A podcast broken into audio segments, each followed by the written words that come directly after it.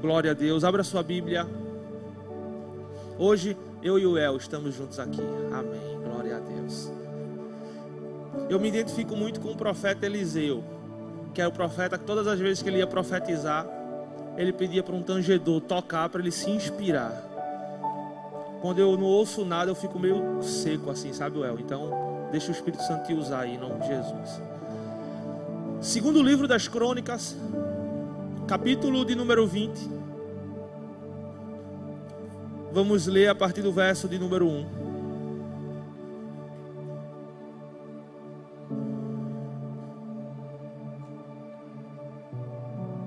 Segundo livro das Crônicas, capítulo de número 20, verso de número 1. Quem achou, diga amém. Quem não achou, diga está na tela. Está na tela. Diz assim a palavra do Senhor. Depois disto, os filhos de Moabe e os filhos de Amon, com alguns dos meunitas, vieram à peleja contra Josafá.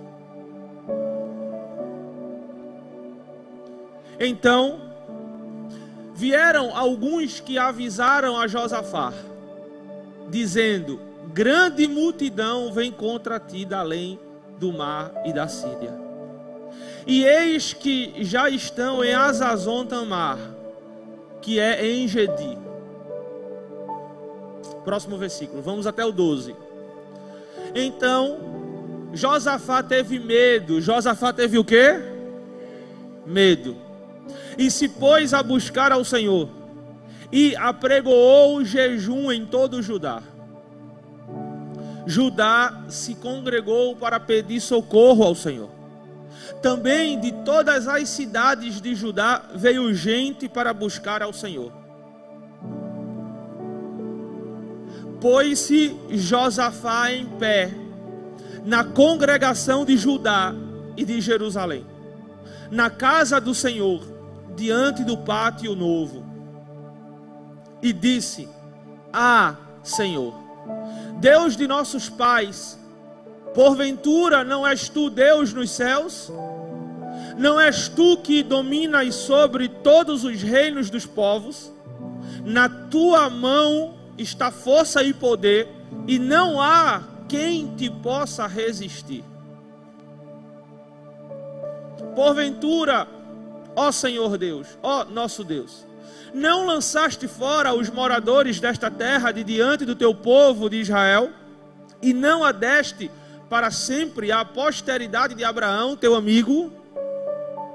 Habitaram nela e nela edificaram um santuário ao teu nome, dizendo: Se algum mal nos sobrevier, espada por castigo, peste ou fome, nós nos apresentaremos diante desta casa e diante de ti, pois o teu nome está nesta casa e clamaremos a ti na nossa angústia, e tu nos ouvirás e livrarás. Agora, pois, eis que os filhos de Amon e de Moabe e os do monte Seir, cujas terras não permitiste a Israel invadir, quando vinham da terra do Egito, mas deles se desviaram e não os destruíram. Eis que não Eis que nos dão o pago, vindo para lançar-nos fora da tua possessão, que nos deste em herança. Versículo 12 e último. Ah, nosso Deus, acaso não executarás tu o teu julgamento contra eles? Porque em nós não há força para resistirmos a esta grande multidão que vem contra nós. E não sabemos nós o que fazer porém os nossos olhos estão postos em Ti. Amém. Glória a Deus. Bom, queridos, esse texto, ou essa passagem, que nós lemos apenas um texto de uma grande passagem, é uma passagem conhecida e é uma passagem que fala do rei Josafá. O livro de Crônicas que é onde está essa passagem, é um livro que tem como objetivo animar, fortalecer o povo de Deus. O livro de Crônicas, muitos vão dizer que foi escrito por Esdras. Esdras foi o sacerdote ou o escriba que voltou do cativeiro com o povo e restaurou o culto, restaurou a adoração. Trouxe novamente as escrituras para a, o culto do Senhor. Neemias restaurou os muros, Esdras vem com o papel de restaurar a adoração. E nesse período é quando o livro de Crônicas é escrito, porque o povo estava meio que desanimado. Eles haviam passado 70 anos no cativeiro em uma outra terra, perderam a sua identidade, saíram de Jerusalém e alguns ainda acreditavam que Deus os havia abandonado. Então Esdras com o objetivo de trazer à memória aquilo que Deus havia feito no passado, com o intuito não apenas de um relato histórico, porque o livro de Reis, muitos às vezes leem o livro de Reis e o livro de Crônicas e acham que estão lendo a mesma coisa. É feito os evangelhos. Quando nós lemos primeiro os evangelhos, a nossa primeira leitura dos evangelhos, a gente acha, ah, por que quatro evangelhos falando as mesmas coisas? Depois é que a gente começa a entender que não é exatamente as mesmas coisas.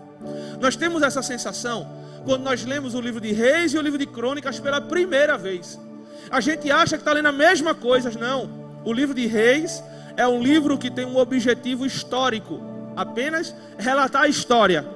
O livro de Crônicas é um livro que relata a história, mas dando ênfase àquilo que Deus fez, justamente para animar o povo nesse período pós-exílio, trazer motivação, trazer alegria trazer esperança para o coração do povo, mostrando para o povo que Deus era o mesmo ontem, Ele é o mesmo hoje e Ele é o mesmo eternamente. Aleluia. E dentro do livro de Crônicas está essa passagem do rei Josafá. O rei Josafá, que foi um rei que fez aquilo que era reto aos olhos do Senhor. Foi um rei que reinou no sul, no reino de Judá ele reinou em Jerusalém. Ele acabou com a idolatria no meio de Israel. Ele restaurou o culto ao Senhor. Ele trouxe novamente as escrituras para o centro. Josafá, ele teve algumas falhas, é verdade. Porém, as suas virtudes se sobressaíram sobre as suas falhas. E Josafá foi um rei que viveu uma situação muito difícil. Ele viveu uma situação quando os moabitas, quando os amonitas vieram contra Israel para pelejar, para guerrear. E essa preocupação, e essa situação foi uma, foi uma situação tão preocupante que trouxe muita angústia e muita tristeza para o coração de Josafá. Josafá foi um rei que fez o que era bom, fez o que era reto, restaurou o culto, trouxe as pessoas de volta para a presença de Deus. Porém, foi um rei que passou por uma dificuldade muito grande. E isso já desmistifica algo em nossa mente e em nosso coração. Às vezes a gente acha que pelo fato de fazermos o que é certo, nada de mal vai acontecer conosco. Às vezes nós passamos por situações difíceis, e nós questionamos Deus, dizendo: Senhor, mas eu estou fazendo tudo certo. Senhor, mas eu estou andando conforme a tua palavra. Senhor, mas eu corrigi isso. Senhor, eu corrigi aquilo. Senhor, eu fui ali e dei um basta naquela situação. Senhor, agora eu estou me consertando todo, porque eu estou passando por essa situação. Nós sempre associamos as dificuldades que nós passamos com o estilo de vida que nós temos. É muito fácil dizer para alguém que está todo errado, quando passa por uma luta, ah, é porque tu está fazendo tudo errado. Mas e quando a pessoa faz tudo certo? E ela passa por uma dificuldade, o que falar? O que fazer? Porém, a Bíblia nos diz que nós iremos passar por dificuldades. Jesus vai dizer: No mundo tereis aflições, mas tem de bom ânimo. Não é isso que Jesus diz? Ele não vai dizer, vocês vão passar por aflições porque vocês, quando vocês tiverem uma vida errada. Não, uma vida errada nos leva a colher frutos daquilo. Porém, mesmo tendo uma vida correta diante de Deus, nós não estamos isentos das tribulações. A chuva, ela cai sobre justos e sobre, sobre justos e injustos. Assim também são as nossas lutas, as nossas provações vêm sobre todos. No culto da virada, no dia 31, eu preguei aqui, falando sobre algumas características que envolvem o crescimento. Dentre essas características, porque nós estamos no ano do crescimento, dentre as características está as tribulações. Muitas vezes, quando Deus quer nos fazer crescer, Deus ele nos dá luta. É. Porque existem pessoas que, ah, Deus vai me fazer crescer. Então agora vai ser tudo bênção. Não. Há muitos anos atrás, Deus falou comigo. E Deus disse assim: Eu estou lhe colocando no carbureto. Eu não sabia, queridos, eu confesso. Eu não sabia nem o que era carbureto. Aí eu fui pesquisar o que é carbureto. Carbureto é quando você quer que uma fruta amadureça mais rápido, não é isso? Sim ou não? Sim. Aí você coloca no carbureto e ela amadurece mais rápido. Porque e Deus falou assim, porque o que eu tenho com você, eu tenho com muita pressa. Amém. Eu disse amém, Senhor. O Senhor vai me fazer crescer, porque o que o Senhor tem, o Senhor tem com pressa, e eu vou entrar no carbureto. Você olha assim, você se alegra, obviamente. Poxa, Deus tem algo com você, você vai crescer. Glória a Deus, mas queridos. Olhe, se crescer, se a provação já é uma característica que está intrínseca no crescimento. Agora imagina quando Deus quer que você cresça com muita pressa. Meu Deus do céu. Não foi fácil. Deus se utilizou de alguns meios que eu não entendi, mas que Ele precisava me fazer crescer.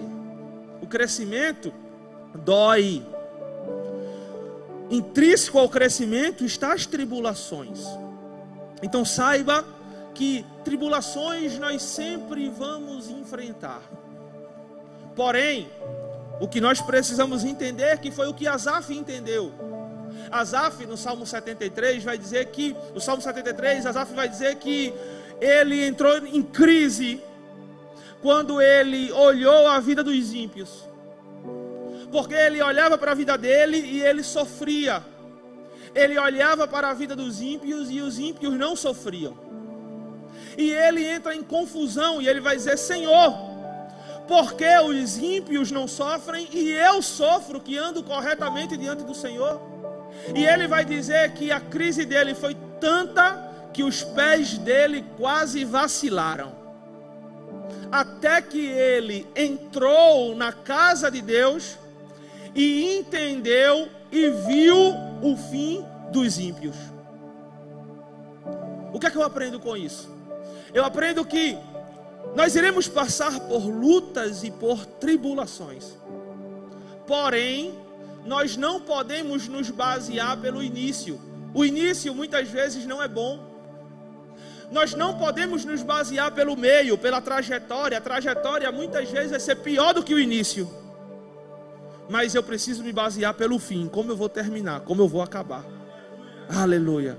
O que vai definir a diferença que faz Deus estar na minha vida ou não, não é o meu início, não é o meu meio, mas será o meu fim, porque o fim é melhor do que o início. Então pega na mão dessa pessoa que está do teu lado e diz assim a ela: não se preocupe por conta do início, não se preocupe por conta da trajetória.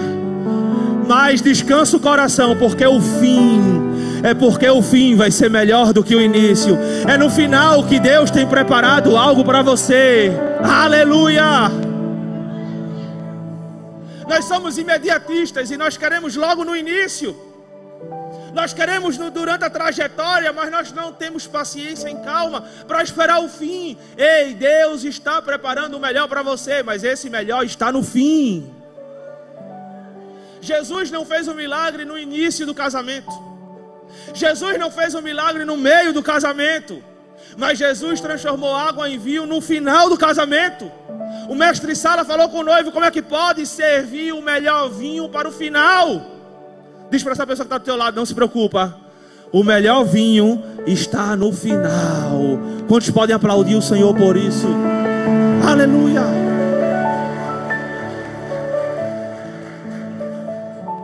Todos vão passar por lutas no início, no meio, mas o final daqueles que servem a Deus é que será diferente.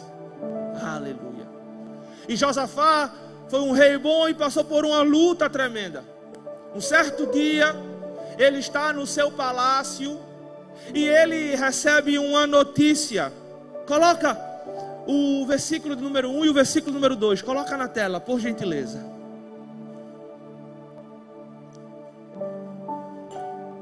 Depois disto, os filhos de Moabe e os filhos de Amon, com alguns dos meunitas, vieram a peleja contra Josafá. Versículo número 2.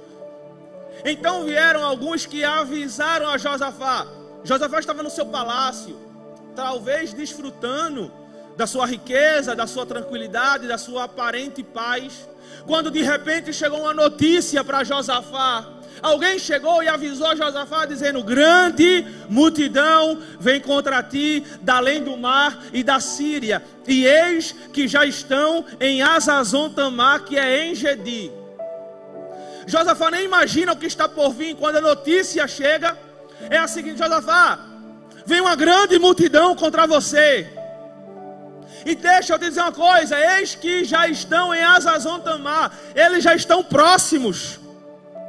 Josafá nem teve muito tempo para se planejar. Ó, vem uma multidão, mas eles estão lá longe, mas eles estão vindo.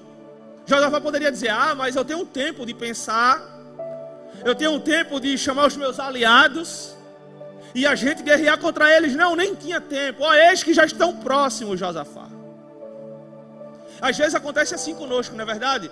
Chega uma notícia, do nada, uma notícia desesperadora, e você não tem muito tempo para agir. Porque já está próximo, já vai acontecer. O que fazer? Versículo número 3. Olha o que aconteceu. Então Josafá teve o quê? Josafá teve o quê? Medo. Nós temos um campo que é o campo da alma. E na alma, alguns vão dizer que é onde encontram-se as emoções. As emoções, nós não temos controle sobre as nossas emoções. Eu já disse isso aqui uma vez numa ministração. Acontece algo e você recebe uma notícia. O seu coração se enche de uma emoção e você não tem como controlar essa emoção.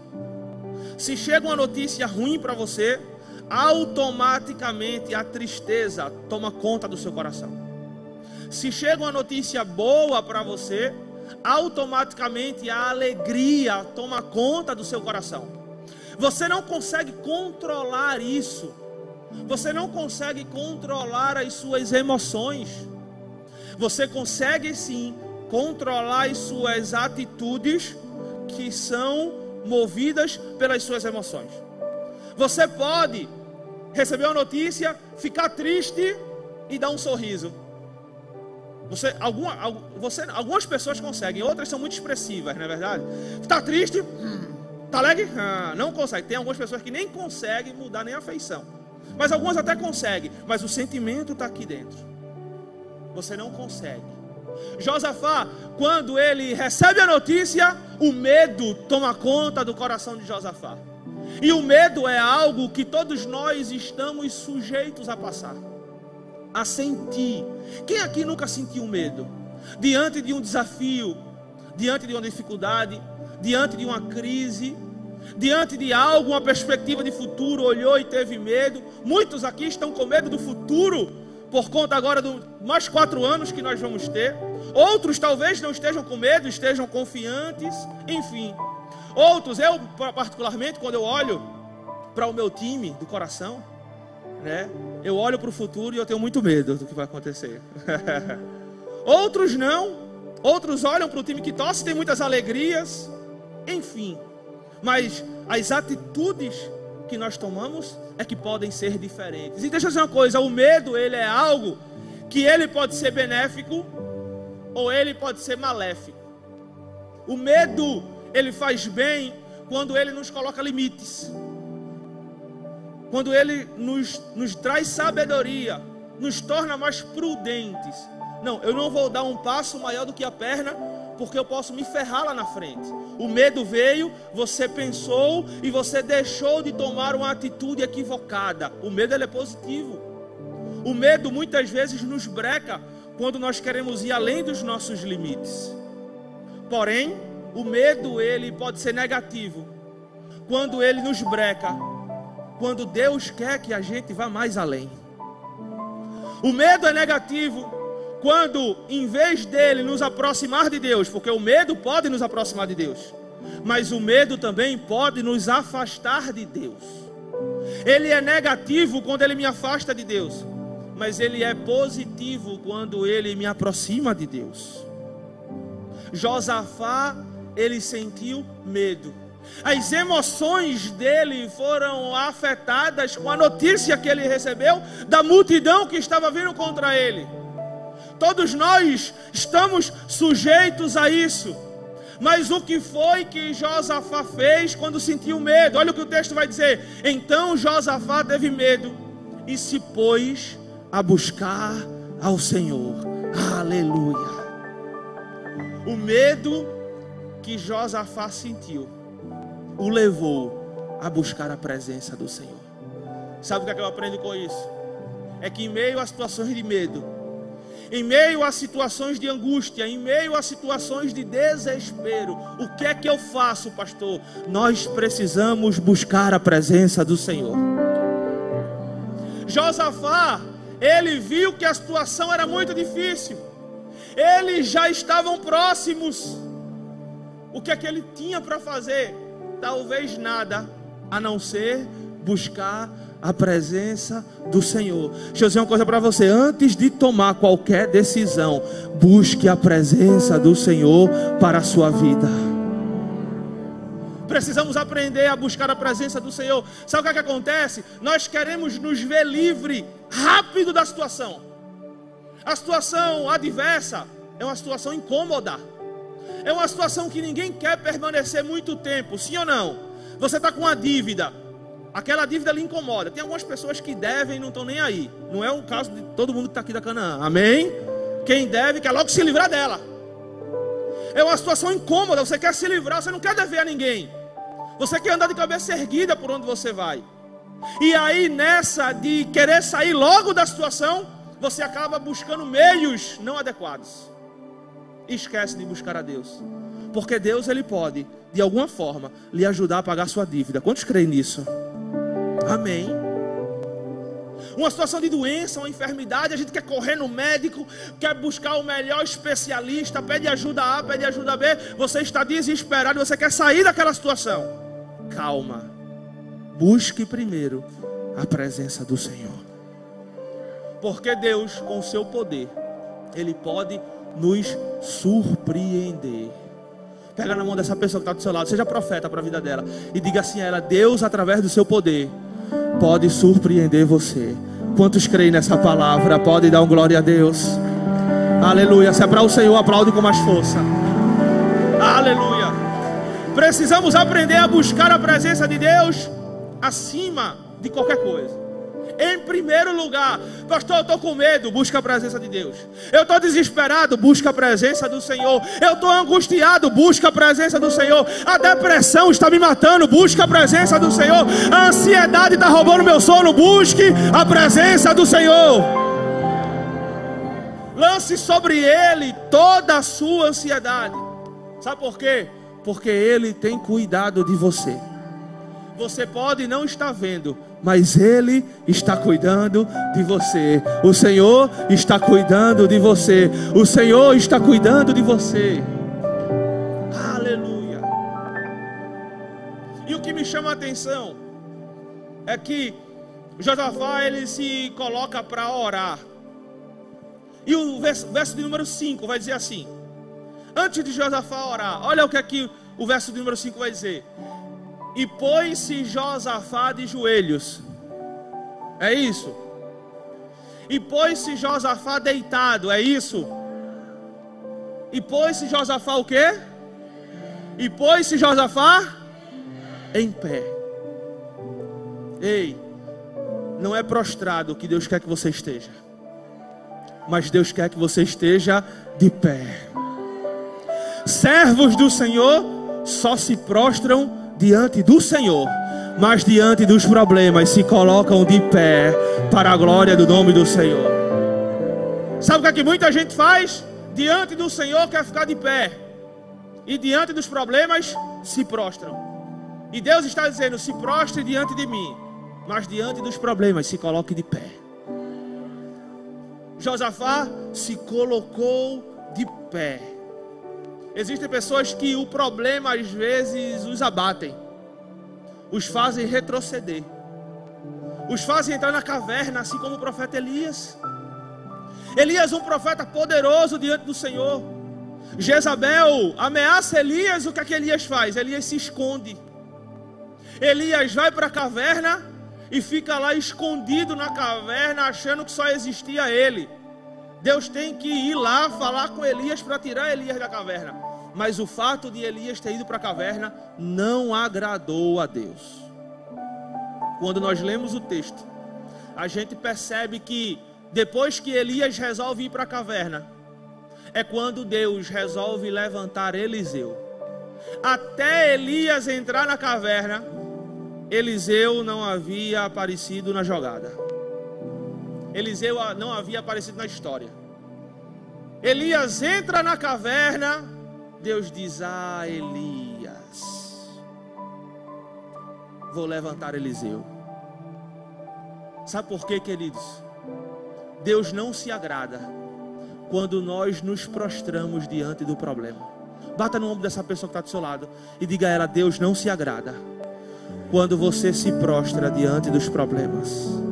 O seu lugar é prostrado, diga a ela: o seu lugar é prostrado diante de Deus, mas em pé diante dos problemas. Aleluia, aleluia, aleluia. Josafá se colocou de pé. Josafá convoca todo o povo e Josafá vai orar. A oração de Josafá é uma oração que me encanta. Mas olha o que Josafá vai dizer no final da oração. Coloca o verso de número 12. Olha o que Josafá diz no final da oração. Josafá vai dizer assim: Nosso Deus, ah, nosso Deus, acaso não executarás tu o teu julgamento contra eles? Perceba agora o que Josafá vai dizer. Porque em nós não há força para resistirmos a essa grande multidão que vem contra nós. Segura aí. Josafá está dizendo: Senhor, diante desse problema, eu não tenho força. Senhor, diante desse problema, nós não temos força. E olha o que ele vai dizer: e não sabemos o que nós, e não sabemos nós o que fazer. Queridos, observe comigo. Você pode não ter força, mas você pode saber o que fazer. Você pode ter força e você pode não saber o que fazer. E você ir na força, na brutalidade. Quando eu reflito sobre isso, eu me lembro de um combate, uma luta de boxe, UFC, ou até de futebol. Vamos lá, vamos para a Copa do Mundo. Me diga uma coisa, a Argentina, ela é mais fraca do que a Arábia Saudita? Sim ou não? E quem foi que ganhou o jogo quando jogaram os dois? A Arábia Saudita. Essa foi a Copa que teve muitas zebras. Marrocos chegou até as finais. Eu pergunto, será que você pega os jogadores e você vê que não tem como competir? Mas o que é que fez a diferença? A estratégia, o saber o que fazer. Não tinham força, mas sabiam o que iam fazer. Num combate, no UFC, por exemplo, existe um lutador melhor que o outro. O lutador que é inferior, que é mais fraco, ele vai se utilizar de uma estratégia específica para vencer aquele outro lutador. Assim como um time que vai enfrentar o outro. O meu time, por exemplo, né? O Náutico. É, eu sei.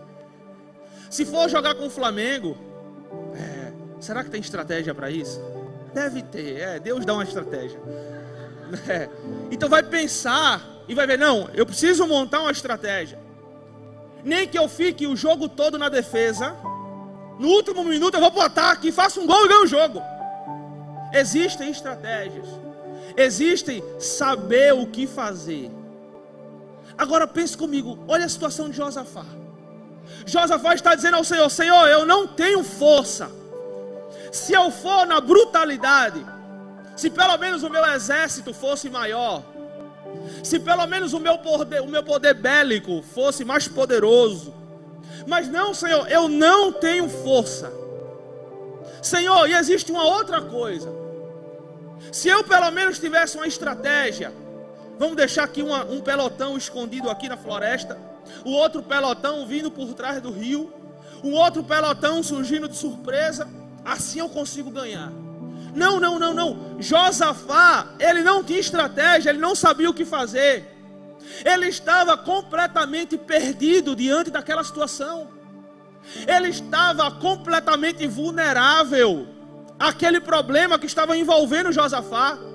Ele nem tinha como ir na força e ele nem tinha como ir na estratégia que ele não sabia o que ele ia fazer. Às vezes nós nos encontramos assim em certos problemas. Você pode estar hoje aqui passando por uma situação como essa. Pastor, eu não sei o que fazer e eu não tenho mais força, o meu emocional já foi embora. Eu estou definhando, eu não tenho ânimo para nada e eu não consigo nem pensar em uma solução. Eu não sei como sair, pastor. Eu estou no fundo do poço. Eu estou completamente entregue a essa situação. Talvez você esteja aqui, esteja dessa forma. Mas olha o que Josafá vai dizer. Ele vai dizer: Eu não tenho força. Ele vai dizer: Eu não sei o que fazer. Mas ele vai dizer uma coisa: Ele diz: Porém, os nossos olhos estão postos em Ti, Senhor, em Ti, Senhor, em Ti, Senhor. Eu não tenho força, eu não tenho estratégia, eu não sei de nada, mas uma coisa eu sei: os meus olhos eu não tiro do Senhor.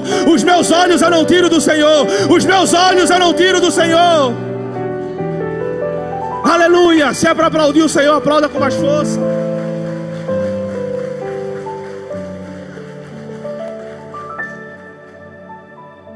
A esperança de Josafá estava em Deus. A esperança de Josafá estava em Deus.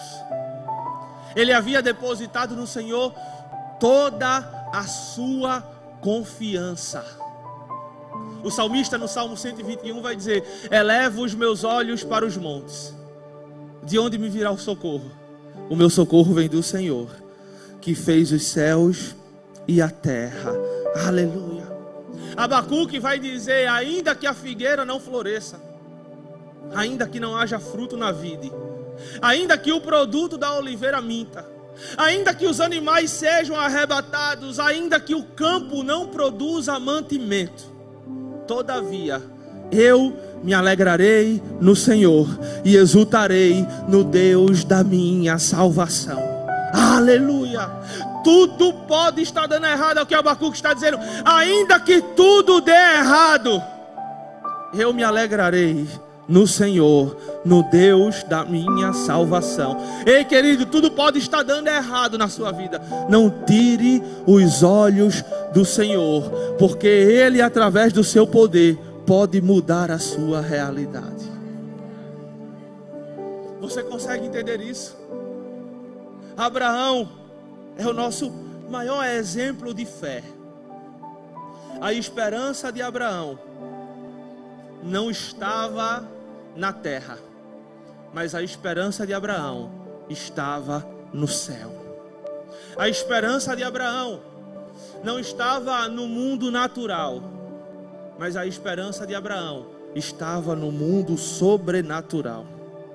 O apóstolo Paulo vai dizer que Abraão não atentou para o amortecimento do corpo de Sara. Sara já estava velha, Sara já estava idosa. E humanamente falando, era impossível Sara gerar. Mas só que existia uma promessa. Existia uma palavra e Abraão se agarrou e disse: Aquele que prometeu é fiel para cumprir. Pastor, está demorando, mas deixa eu, deixa eu dizer uma coisa para você: aquele que prometeu é fiel para cumprir. Aquele que prometeu é fiel para cumprir. Cadê aqueles que tomam posse dessa palavra nessa noite? Aquele que prometeu é fiel para cumprir. Passarão céus e terra, mas a palavra do Senhor não passará. Aleluia. Aonde está a sua esperança? Em quem está a sua confiança? A de Josafá estava em Deus. E olha só o que aconteceu, verso de número 13, coloca na tela. Todo Judá estava em pé diante do Senhor, como também as suas crianças, as suas mulheres e os seus filhos. Versículo número 14. Então veio o Espírito do Senhor no meio da congregação sobre Jaziel, filho de Zacarias, filho de Benaia, filho de Jeiel, filho de Matanias, levita dos filhos de Asaf. E disse: Dai ouvidos todo Judá, e vós, moradores de Jerusalém, e tu, ó rei Josafá, ao que vos diz o Senhor, não temais, nem vos assusteis por causa dessa grande multidão pois a peleja não é vossa, mas de Deus. Aleluia! Ei, deixa eu dizer uma coisa para você. Deus responde oração.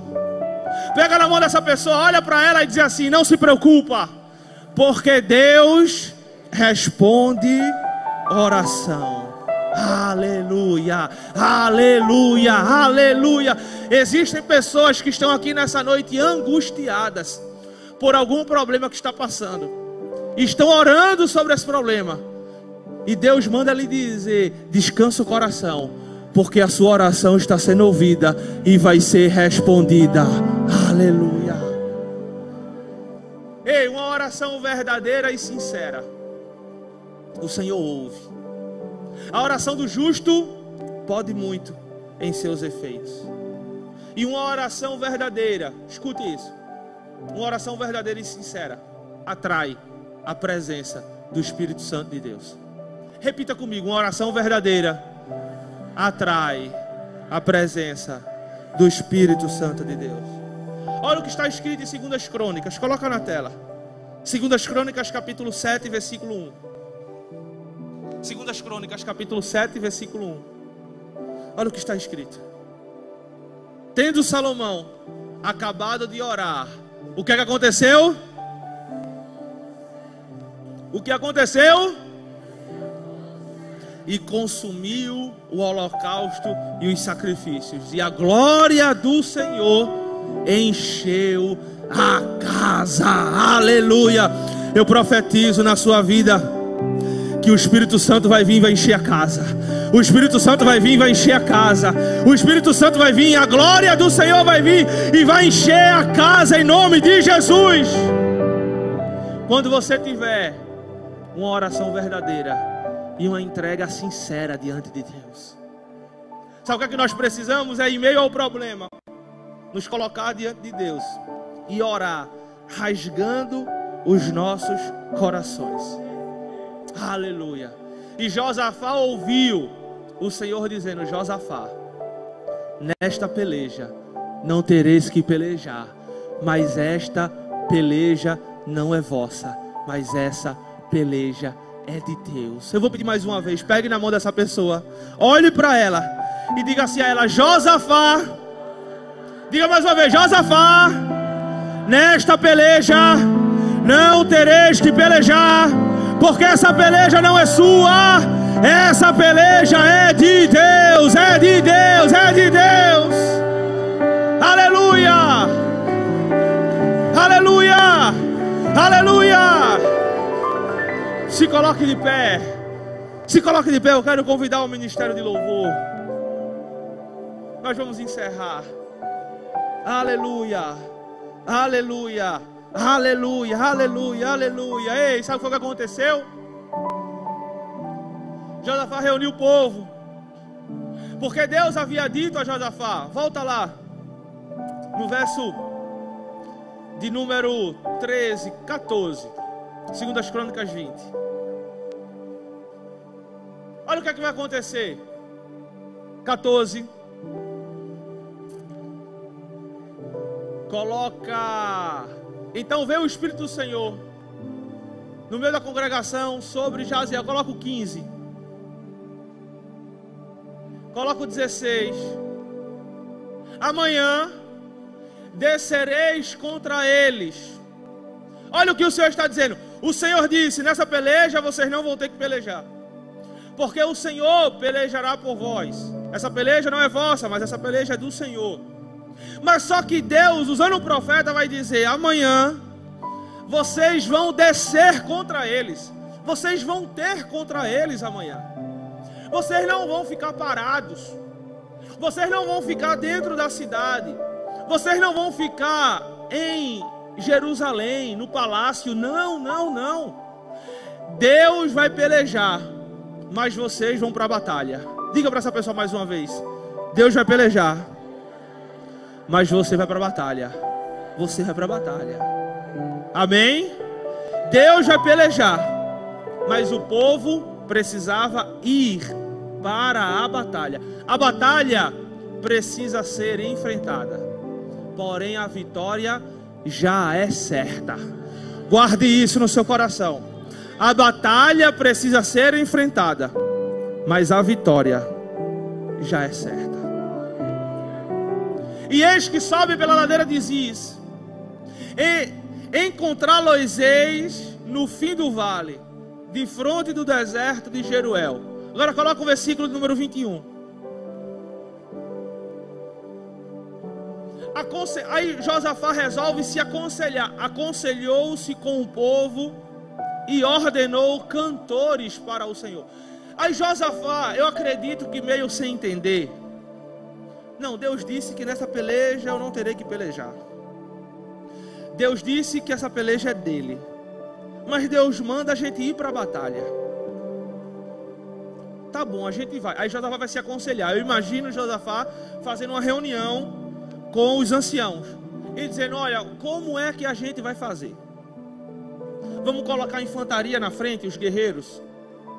Vamos colocar quem na frente, já que a gente vai para a batalha. E aí eles têm uma sacada. Não, mas nós não vamos guerrear. A gente vai para a batalha, mas a gente não vai guerrear. Vamos fazer o seguinte: vamos colocar os cantores na frente. A decisão de colocar os cantores na frente não foi uma ordem de Deus. O profeta, em momento nenhum, profetizando, vai dizer: coloquem os cantores na frente. Não. Mas a decisão de colocar os cantores na frente foi uma decisão de Josafá. Deus disse: Eu vou dar vitória. E Josafá disse: Eu vou cantar. Eu acho que você não entendeu. Deus usou o profeta e disse a Josafá: Josafá, eu dou vitória. E Josafá disse: Ah, Senhor, se o Senhor dá vitória, então eu adoro, então eu canto, então eu exalto, então eu glorifico. Ei, você está entendendo isso?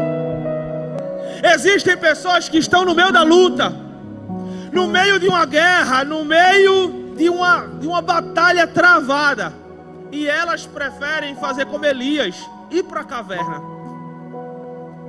Existem pessoas que estão numa batalha travada e elas preferem sucumbir diante da depressão. Existem pessoas que estão numa guerra travada, é grande a guerra, parece que não tem tempo para resolver, mas ela prefere deixar com que ansiedade tome conta e ela perca o sono. Ela prefere se desesperar mas existem outras que são como Josafá. Elas preferem cantar. Elas preferem adorar, porque elas sabem o Deus que elas servem. Você está entendendo isso? E deixa eu dizer uma coisa: quando eles começaram a cantar, bota o versículo número 20, deixa eu ver, deixa eu continuar lendo. Que vestidos de ornamentos sagrados e marchando à frente do exército, louvassem a Deus, dizendo: Render graças ao Senhor, porque a sua misericórdia dura para sempre. Próximo versículo 22. 22. Tendo eles com, começado a cantar e a dar louvores, o que é que o Senhor fez? Pois o Senhor emboscada contra os filhos de Amon e de Moabe e os do monte Seir, que vieram contra Judá e foram desbaratados. Aleluia! Ei, isso aconteceu quando o quê? Quando o quê? Quando eles terminaram de cantar? Quando eles estavam no meio da adoração? Quando o quê? Quando o que não ouvi? Quando o quê? Bate no ombro dessa pessoa diz: Está esperando o quê? Ei, tu está esperando o quê? Cutuca ela assim e diz: Tu está esperando o quê? Quando eles começaram a cantar, o milagre aconteceu. Quando eles começaram a cantar, Deus desbaratou os inimigos. Ei, você está entendendo o que Deus está falando com você nessa noite? Deus está dizendo: Filho, filha, canta, adora, porque eu vou fazer o milagre acontecer. Essa peleja não é vossa, mas essa peleja é minha. Adore ao Senhor nessa noite. Adore ao Senhor nessa noite. Feche os seus olhos e adore ao Senhor. O seu Espírito está no nosso meio. O Senhor está na nossa presença. O Senhor